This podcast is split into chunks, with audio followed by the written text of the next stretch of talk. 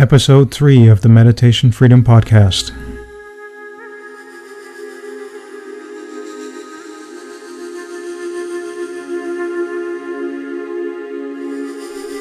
Where meditation meets daily life, this is the Meditation Freedom Podcast.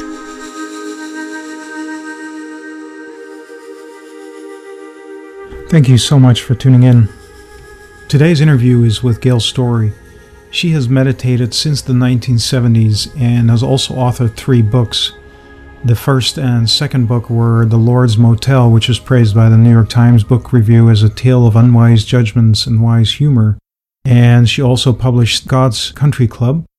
But the book that's relevant to this podcast and in which she talks about her experiences with meditation and mindfulness, as well as perhaps one of the most awesome trails in the United States on the West Coast anyway, called the Pacific Crest Trail, is a memoir that's called I Promise Not to Suffer A Fool for Love Hikes the Pacific Crest Trail. And this book won numerous awards and was praised by Cheryl Strayed, the author of Wild, which is now turned into a major motion picture, as wise, witty, and full of heart. The book, I Promise Not to Suffer A Fool for Love Hikes the Pacific Crest Trail, is a hilarious story, but also harrowing, of Gail and her husband Porter's hike of the 2,663 mile trail from Mexico to Canada over the highest mountains of California, Oregon, and Washington state. And so in their 50s, they carried Porter's homemade ultralight gear to climb and descend 20 miles a day, trudging over the searing Mojave desert heat and kicking up steps in icy slopes on the high Sierra and get, trying to wade their way through these rapids with snow melt plenty of adventure in taking on that trail. And she writes later, through the permeable layer between self and nature, they walk deeply into the wilderness of love and the question, Who am I? Gail is married to Porter Storey, who is a national leader in hospice and palliative medicine. And she talks a little bit about that as well in her book. Her husband at one point asks her, I have a hunger to hike the whole trail. It's been growing in me for years, intensified by the work with people living their dying. But what keeps you going? And she, in response, writes, For once I was at a loss for words. What wanted me out here? Not my body, it was falling apart. Not my thoughts, alternately confident and doubtful. Certainly not my emotions, unreliable in their swings from high and low. I wanted to be with Porter, yes, but even more, I felt inseparable now from the vast green and blue and white of the wilderness. I looked out on the lake, shimmering under the moon. I was as sturdy as the tree. I flowed over obstacles like water over rocks. I was as solid as the mountains, as clear as the sky. The wind blew through my heart. I was what knew the wind. What knew the world was here in me, pulsing in the trees, water, rocks, mountains, moon. I want to talk a little bit about her meditation experience as well as her trail experience and the two combined and how it affected her and transformed her relationships. And here is the interview.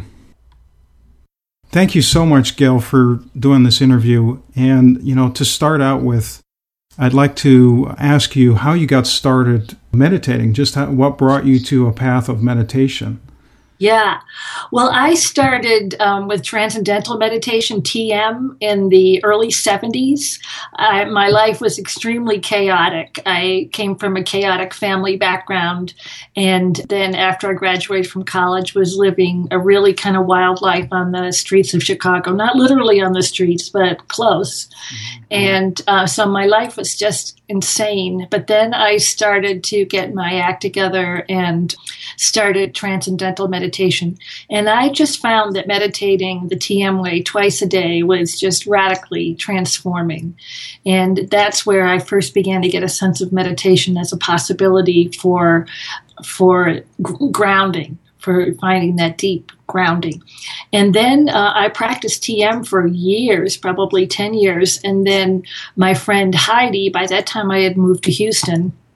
And I was in the creative writing program there, and eventually the administrative director of that program. And my friend Heidi, who is a Vipassana Buddhist meditator, gave me her sitting bench and said that I was a ripe plum ready to drop into the arms of Buddhism. And I've never forgotten that.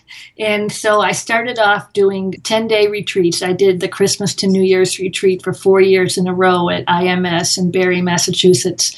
And then after about four years, and I had a Vipassana mindfulness practice that um, a little bit sporadic, but I never really got too far away from it. And then I did the three month retreat at Barre in 1980, the fall of 86 and we can talk more about where I've been since then. But that's how I got started.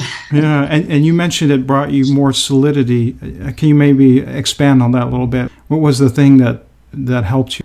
Well, the the mindfulness practice, especially the the um, the attention to the to whatever was happening in the moment was very valuable for me, and um, it it also, though, paradoxically, it put me it it, tur- it turned into a lot of upheaval. And in on the three month retreat in particular, what happened was as soon as I had gotten about six weeks into it, into a pretty deep practice, by after six weeks, then you're you're really after 17 hours a day of alternating walking and sitting meditation, and in total silence, except for every few days having a, a 15 minute interview with one of the teachers. Mm-hmm. Uh, I I found that um, I a lot of grief from my early childhood and adolescence and even young adulthood began to surface. And um, I started to cry and literally could not stop for six weeks.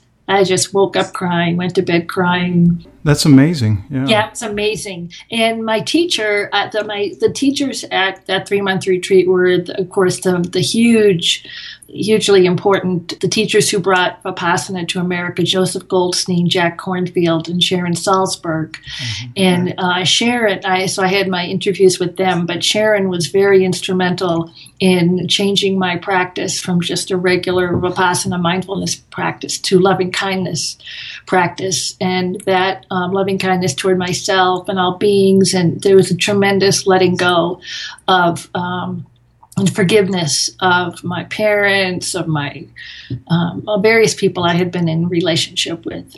I would say that that was really a, that was the beginning of a huge change in my life on every level. Because shortly after I came out of that three month retreat, within months actually, I married Porter, my husband. After and I was 40 at that point, and up to then I had had no successful uh, relationships with the with men. I, I was I, I just there was just tremendous instability there. So I feel that it really helped me with um, with relationships in every aspect of my life, and then my life began to to deepen and evolve in pretty much every way.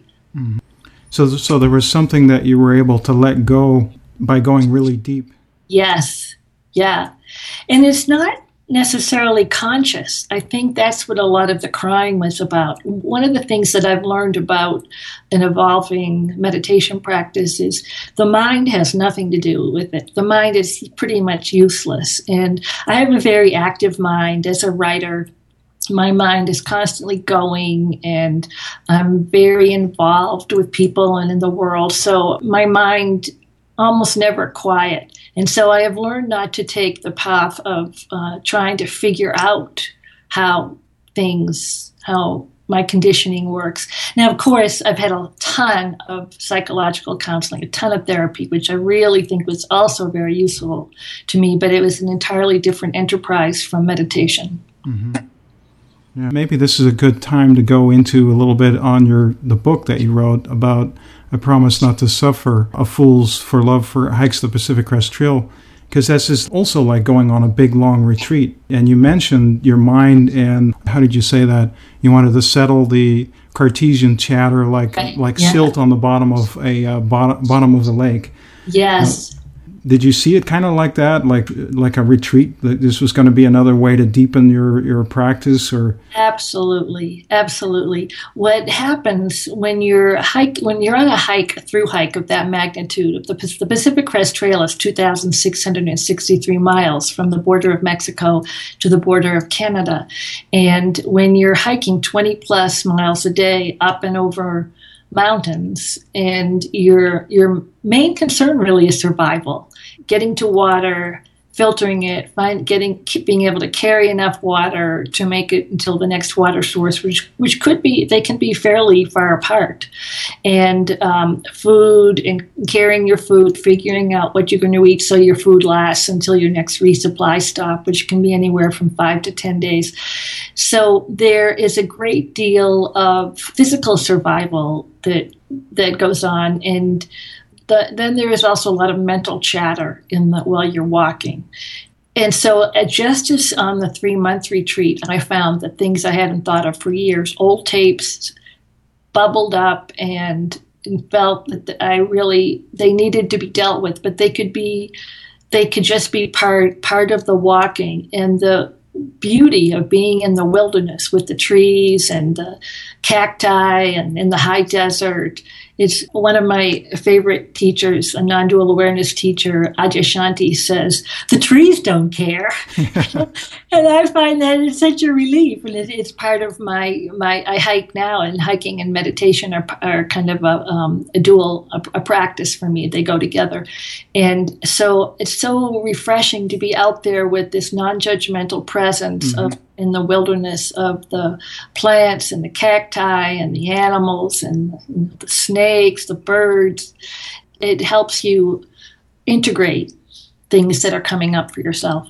Yeah, I had the same experience when I came from the Netherlands, which is an extremely dense, highly populated country as well. And I, I went and, and backpacked in Yosemite. I remember kind of like a revelation almost that, that I didn't feel judged the way I felt mm-hmm. in, in the old country where you know, thou shalt do this, you should do that, you know, all the shoulds and all those things that there was none of that in, in nature.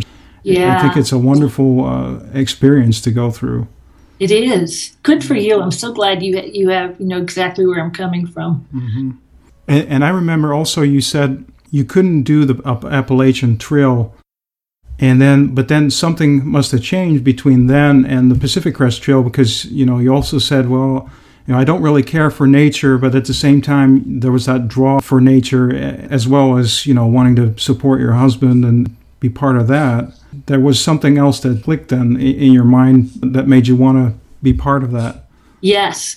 Well, the, the first line of my book, I Promise Not to Suffer, A Fool for Love Hikes the Pacific Crest Trail, is I never much cared for nature, or rather thought it okay as long as it stayed outside.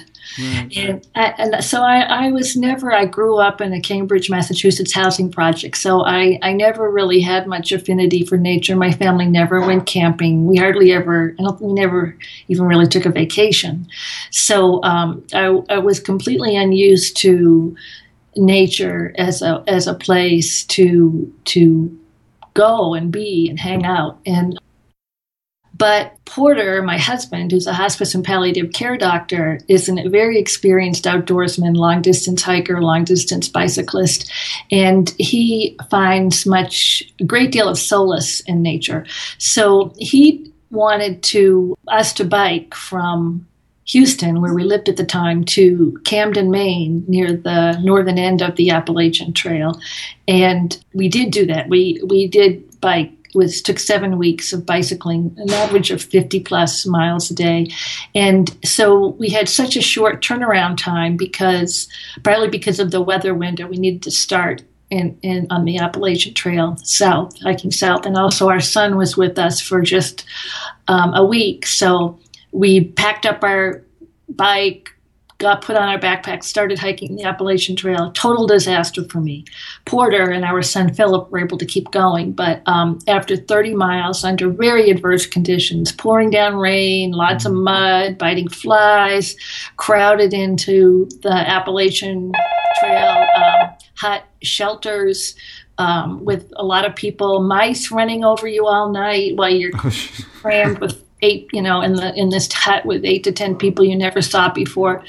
Um, so that that was uh, so challenging for me that uh, because training for a, a, long distance bike trip and training for a, lo- a through hike are radically different things, mm. very different muscles, whole different mindset, really.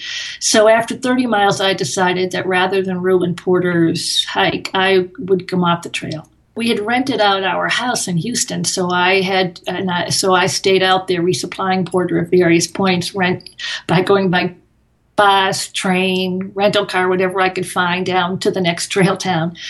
And so I eventually came home and really didn't have any plans to hike again. But then when Porter a couple of few years later came by then we had bicycled on our tandem from Houston to the foot of the Pacific Crest Trail the, uh, San Diego, outside San Diego in Campo. Mm-hmm.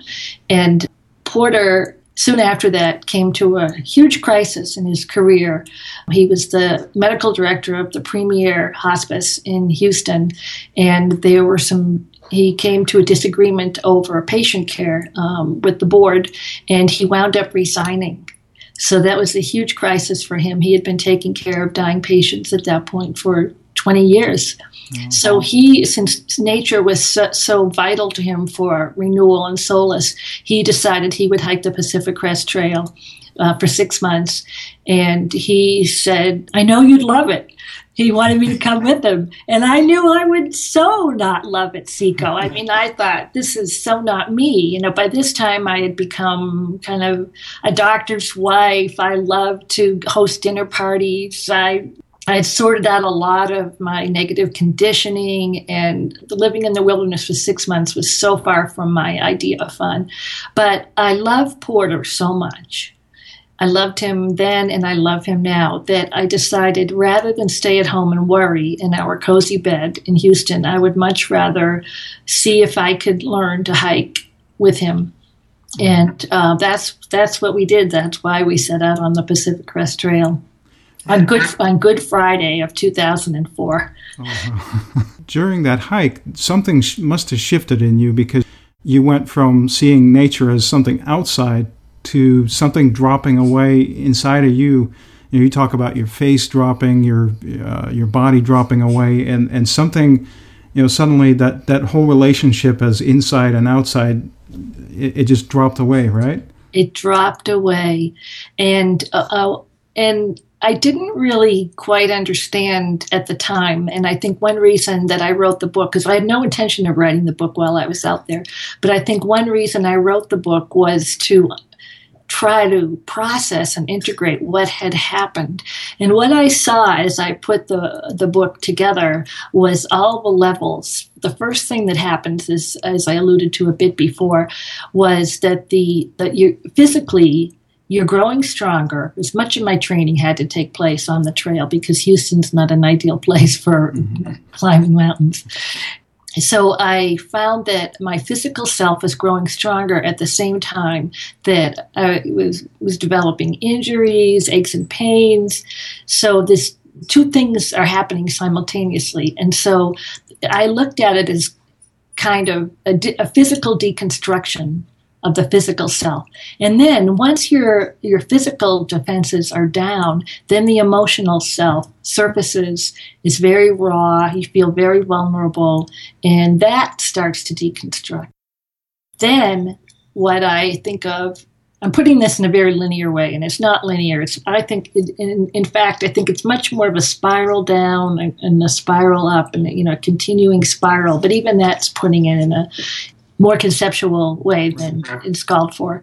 And so then the psychological self, much as on the three month of a Vipassana retreat, starts to um, deconstruct, and the old tapes are playing, and the wilderness ex- experience is such that it's a great place for all of that to unfold. And then even my sense of myself as a spiritual being began to deconstruct. So I the the sense of I, the physical, emotional, psychological, and spiritual eyes, uh, I capital I apostrophe, they crumbled. Hmm. At the same time, the, the functional parts that you need are there enough that you you know you're still in touch with everything that you need to to uh, make it through the day. I you know I still don't quite understand what happened, except that it, the wilderness is such uh, there's such a fierce grace in the wilderness that it, it's you're not you're you're the uh, the creatures are not in your space you're in theirs and just being with them with their total non-judgmental being is is a, a great place to let all of this happen and your connection with nature your your relationship and identification with it must have changed too yeah well that was the biggest thing that i the realization that occurred was that nature is our nature. That nature is is us. It's the same as our deepest nature. And, so I think that that allowed for the dissolution of a sense of separateness. Yeah, my teacher, he calls that a radical revisioning of relationship. Oh, wow, yeah. And I remember Joseph Campbell would say everything becomes a thou instead of an it.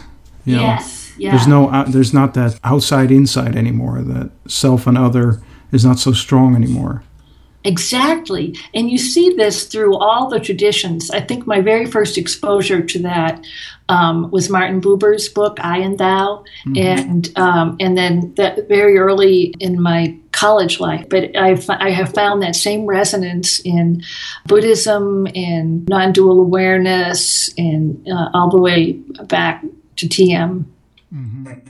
So after after you had that experience on the trail and those experiences, how did that change you when you came back into the into the marketplace of the, the, the world with people and, and things? How did that change your relationships and the, your way of being? Radically changed every aspect of it. Um, in the first place, Porter and I decided that we could no longer live in Houston because we needed to move to a place where hiking and biking could be an organic part of our lives. So we had a short list, and Boulder, Colorado is where we landed. At the same, while I was hiking the Pacific Crest Trail, another big thing was going on in my life in that my mother was dying of, of breast cancer, and um, and I had had a almost estranged relationship with her. But that but in the course of hiking the trail, my sporadic contact with my mother deepened our love for each other. And as it happened, I was with her when she died. And right after we, we came off the trail, I came off the trail first, and then um, I was with my mother as she died. And then when Porter came off the trail, then we came to Boulder, Colorado. And I almost felt that all of those things together helped us kind of helped us make a move to Boulder, Colorado, which turns out is exactly the right place for us because of the very, um, the profound spiritual community, the outdoor uh, proximity to the hiking trails, just practically out your back door. Mm. Moving was huge. And then my relationship with Porter, when you're with somebody hiking, when you're with somebody 24 7 for all those months, your relationship, it, it one of the things I joke about, you know, my, my elevator pitch about my book is when people say, What's your book about? I say, Well, it's about my husband and me hiking the Pacific Crest Trail and managing to stay married. and the women especially get that because that's a challenge. I mean, you're really so you, there's no place to hide when you're with somebody under those conditions. So it can be very stressful. It's not a peaceful. There are a lot of there's a, there's a lot of stress of survival on the trail, a lot of danger. So that our, my relationship with Porter just deepened in ways I never could have imagined, and now we're more in love than ever. We've been married for 27 years, and wow, it's just and Porter and I have always been on. Um, a spiritual life has always been just a very, very basic ground of our love affair, but now more so. It didn't just make you more intimate with nature, but also more intimate with in your in your personal relationship. Yes, no question, and and not just with Porter, but with everybody. And I, I find, in terms of the the, uh, the very specific marketplace in which I find myself now, of being very actively involved in helping my book find its audience, which is a challenge to maintain equanimity, to get your book out there. I do it. I, I have for the last two years. I've been working ten hour days on helping my book find its audience. And I've had to, that in itself has been a huge practice, meditative practice, because I have had to learn this is not about the ego and me. It cannot succeed as an egoic enterprise. It can only succeed if I never lose sight of the gift right. and the and the the, the promotion. It, it's a it's a labor of love and generosity, and I would never I never force it on anybody. But I'm I'm available. So many people want me to come and speak. I've been on a extensive nationwide book tour. The book has won five awards, the National Outdoor Book Award. But I think that it's I've had to do the work as it show as it comes to me, as it shows up, but I have really tried not to make it an egoic enterprise. And are there certain practices that you do on the day to day, you know, that help ground you? Yes, I do try to meditate every day. I try to do it first, try to meditate first thing in the morning. And I find that that establishes the tone that when I make the time to meditate, I have a much better day.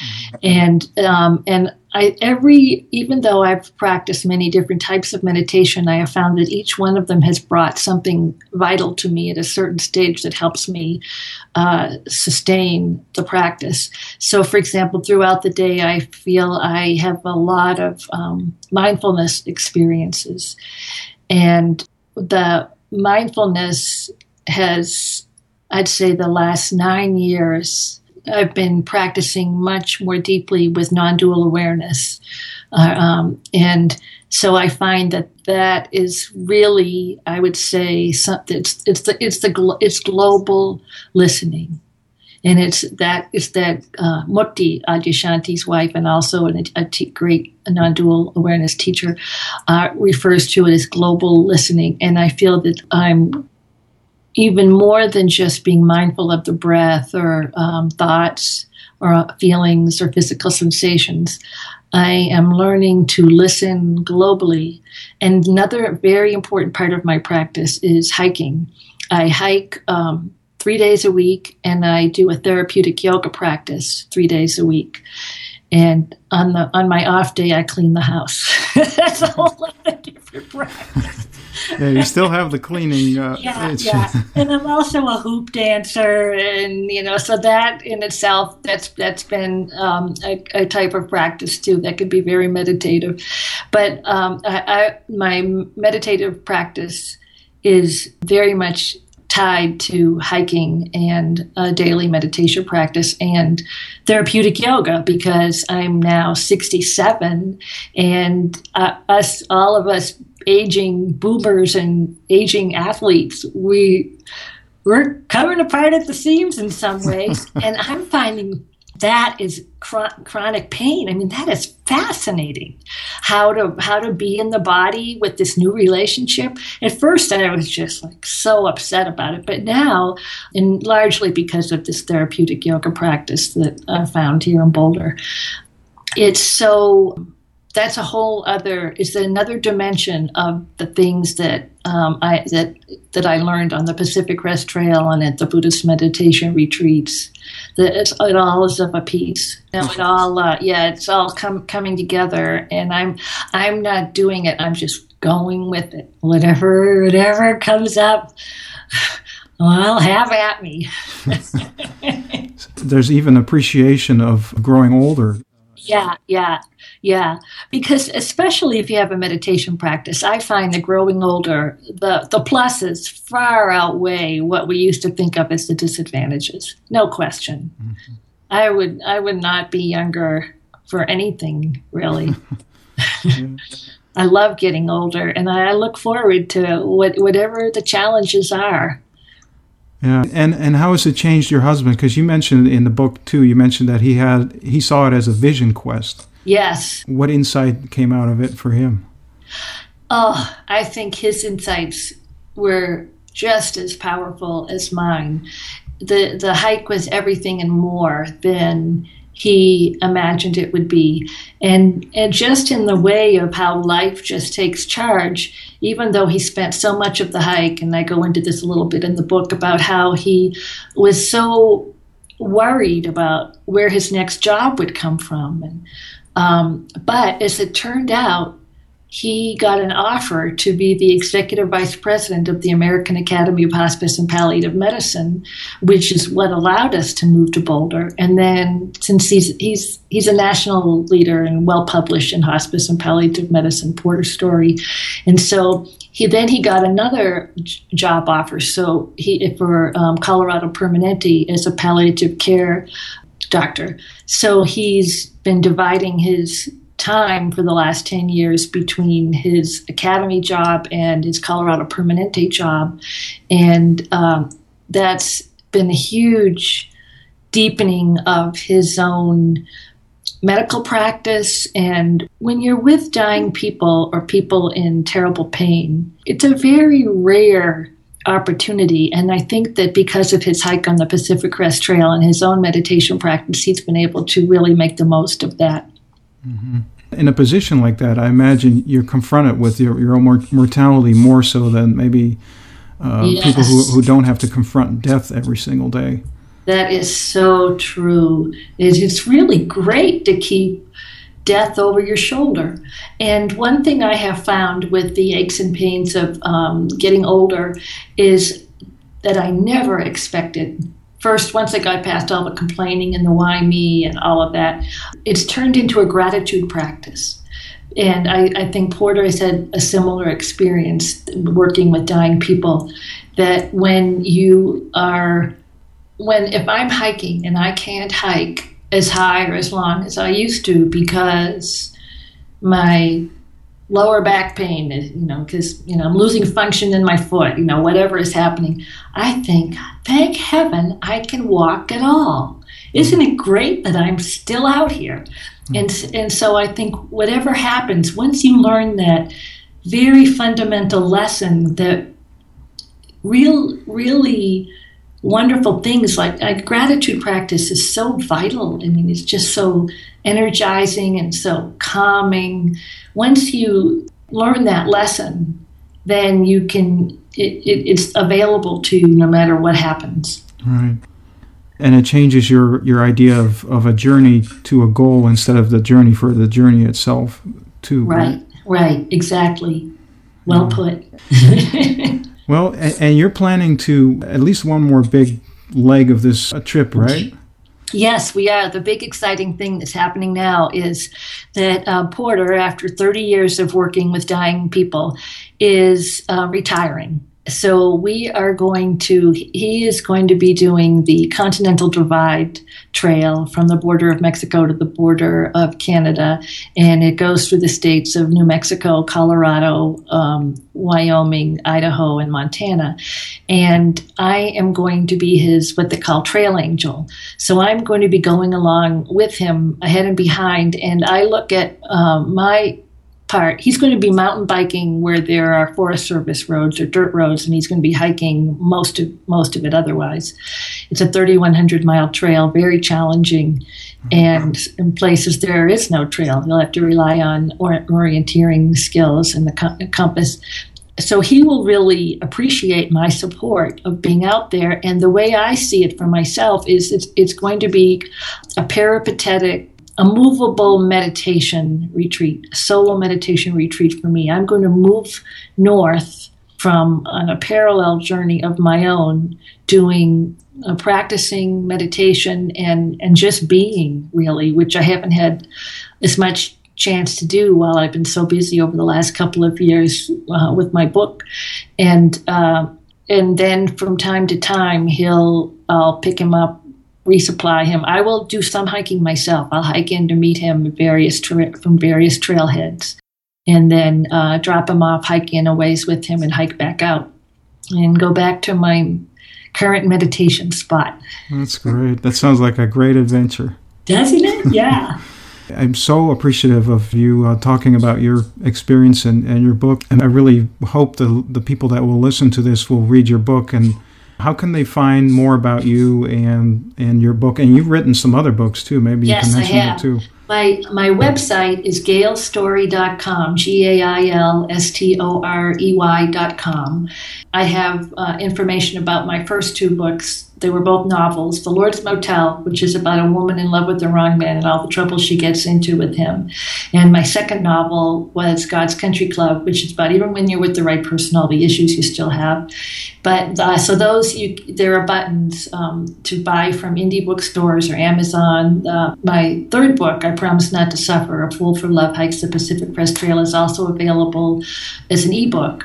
And my publisher, my wonderful publisher, is Mountaineers Books. So you can order directly from them or Amazon or any indie bookstore using the buy buttons on my website at gailstorey.com. I have a blog on my website too, and I'll be make, writing posts about our progress. Oh, great! My, yeah, my uh, up the Continental Divide Trail Porter's progress and my own interior journey. Thanks well, for asking. Yeah, and, and thanks again. I'll make sure all these links are also on page that I have, and I wish you great adventure, you and your husband. Thank you so much, Zico. Wonderful to talk with you. I really appreciate your insightful questions. Okay, thank you. Thank you so much for listening, and I hope you enjoyed this interview with Gail Storey. You can find a lot more about Gail by either going to the show notes on meditationfreedom.com slash 003 and I'll have links to her website and her Twitter and YouTube and various accounts. So I hope you'll check out her book, and there'll be a link on my show notes as well to directly to her book, so you can get the book on uh, Amazon. I'll just end with a quote from John Muir, who also loved the Sierra Nevada. He said, When we try to pick out anything by itself, we find it hitched to everything else in the universe. Thank you so much, and leave a note on the show notes in the comments. I'll talk to you in the next episode. Thank you. Thank you